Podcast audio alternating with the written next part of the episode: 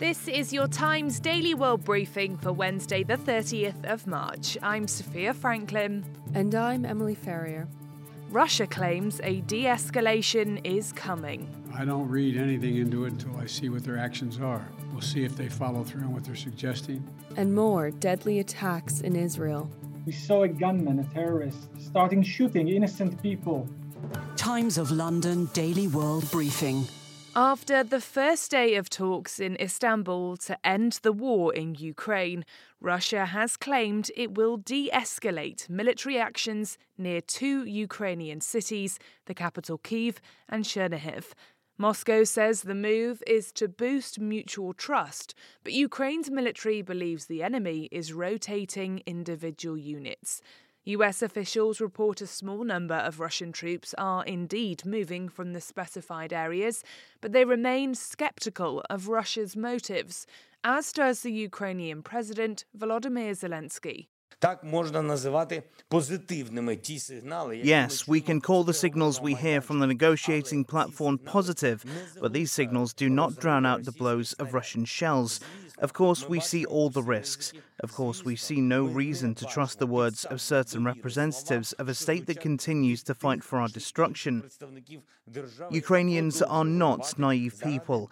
Ukrainians have already learned, both during these 34 days of invasion and over the past eight years of the war in Donbass, that only a concrete result can be trusted the facts if they change on our earth. The US president says it remains to be seen as to whether Russia will follow through with the promises made during the peace talks. Meanwhile, the Pentagon spokesman John Kirby told reporters we must be wary of Russian tactics. Has there been some movement by some Russian units away from Kiev uh, in the last day or so? Yeah, we think so. Small numbers. But we believe that this is a repositioning, not a real withdrawal. A number of world leaders say they will continue with sanctions on Russia, at least for the time being.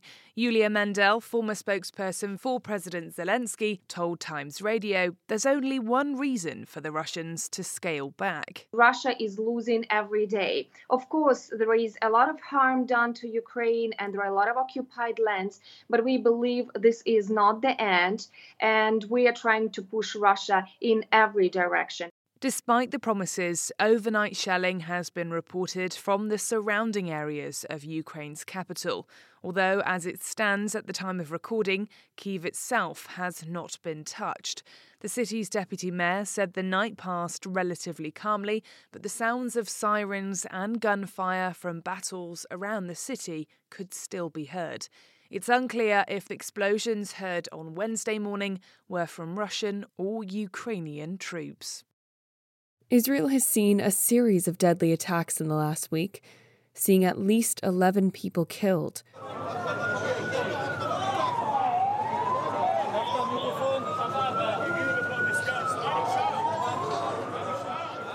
Residents have been left shaken by the most recent, when at least five people were fatally shot on Tuesday by a suspected Arab gunman in a suburb of Tel Aviv.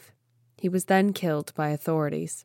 The attack took place in the Orthodox Jewish area Bnei Brak.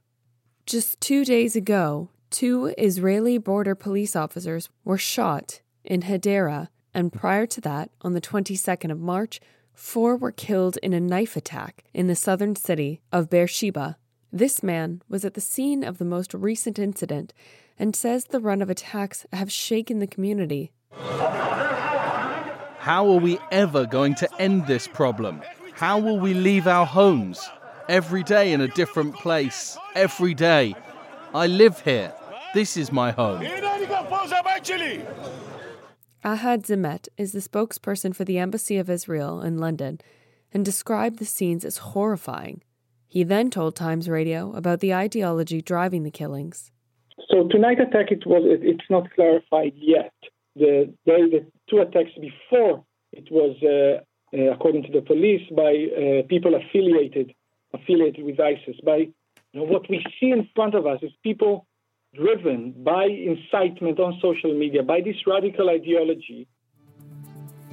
On the way, Biden signs a historic legislation into law and a change of plans for the Foo Fighters. Times of London Daily World Briefing.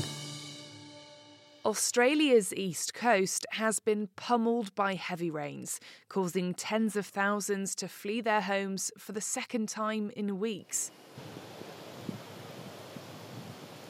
Roads and bridges were submerged, and floodwaters have burst riverbanks and broke over levees. In the New South Wales city of Lismore, no official warning was issued as the levee was breached due to sirens malfunctioning. Over 24 hours, relentless rains breached the levee height of 10.65 metres.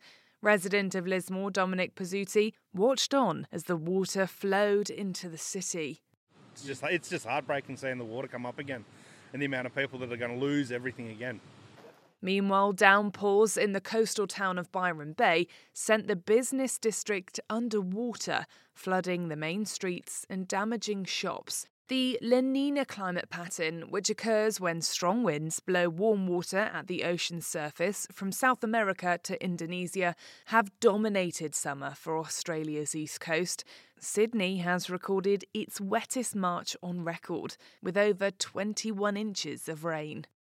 To the US now, where on Tuesday, President Joe Biden signed historic legislation into law, making lynching a hate crime. It's the first federal law of this nature and addresses a history of racist killings in the United States. Biden, whose support from black voters helped to promote him to the presidency, said this law is much more than simply addressing the crimes of the past. From the bullets in the back of Ahmaud Arbery to countless other acts of violence, countless victims known and unknown, the same racial hatred that drove the mob to hang a noose brought that mob carrying torches out of the fields of Charlottesville just a few years ago. Racial hate isn't an old problem, it's a persistent problem. The bill is being called the Emmett Till Law, named after a 14 year old black boy who was brutally killed in 1955 in Mississippi. At the time, an all white jury dismissed the charges against two white men who later confessed, drawing national attention to the atrocities faced by African Americans. Michelle Duster, the great granddaughter of journalist and civil rights leader Ida B. Wells, was there and spoke about the historic moment. We finally stand here today, generations later, to witness this historic moment of President Biden signing the Emmett Till anti lynching bill into law. The FBI said back in August that the number of hate crimes in the United States has risen in 2020 to the highest level it's seen in over a decade. The Times Daily World Briefing Sport. With more news from the qualifying round of the World Cup, here's John Jackson. Ahead of Friday's World Cup draw in Qatar, 27 of the 32 teams who'll take part are now decided. Two of the three European playoff finals took place on Tuesday, with Portugal beating North Macedonia 2 0 and Poland defeating Sweden by the same score. Wales will host either Scotland or Ukraine in the third European playoff final in June. Cameroon, Ghana, Senegal, Tunisia, and Morocco are the five teams who've qualified from Africa. Meanwhile, the United States and Mexico can both qualify on Wednesday evening when they take on Costa Rica and El Salvador, respectively. The final two places at Qatar 2022 will be decided in June via international playoffs. The Times Daily World Briefing Entertainment. They had just gotten back on the road, but now the world's biggest rock band, the Foo Fighters, have cancelled the remainder of their tour after the death of drummer Taylor Hawkins. Posting a statement on their social media, they described the loss of their brother as staggering.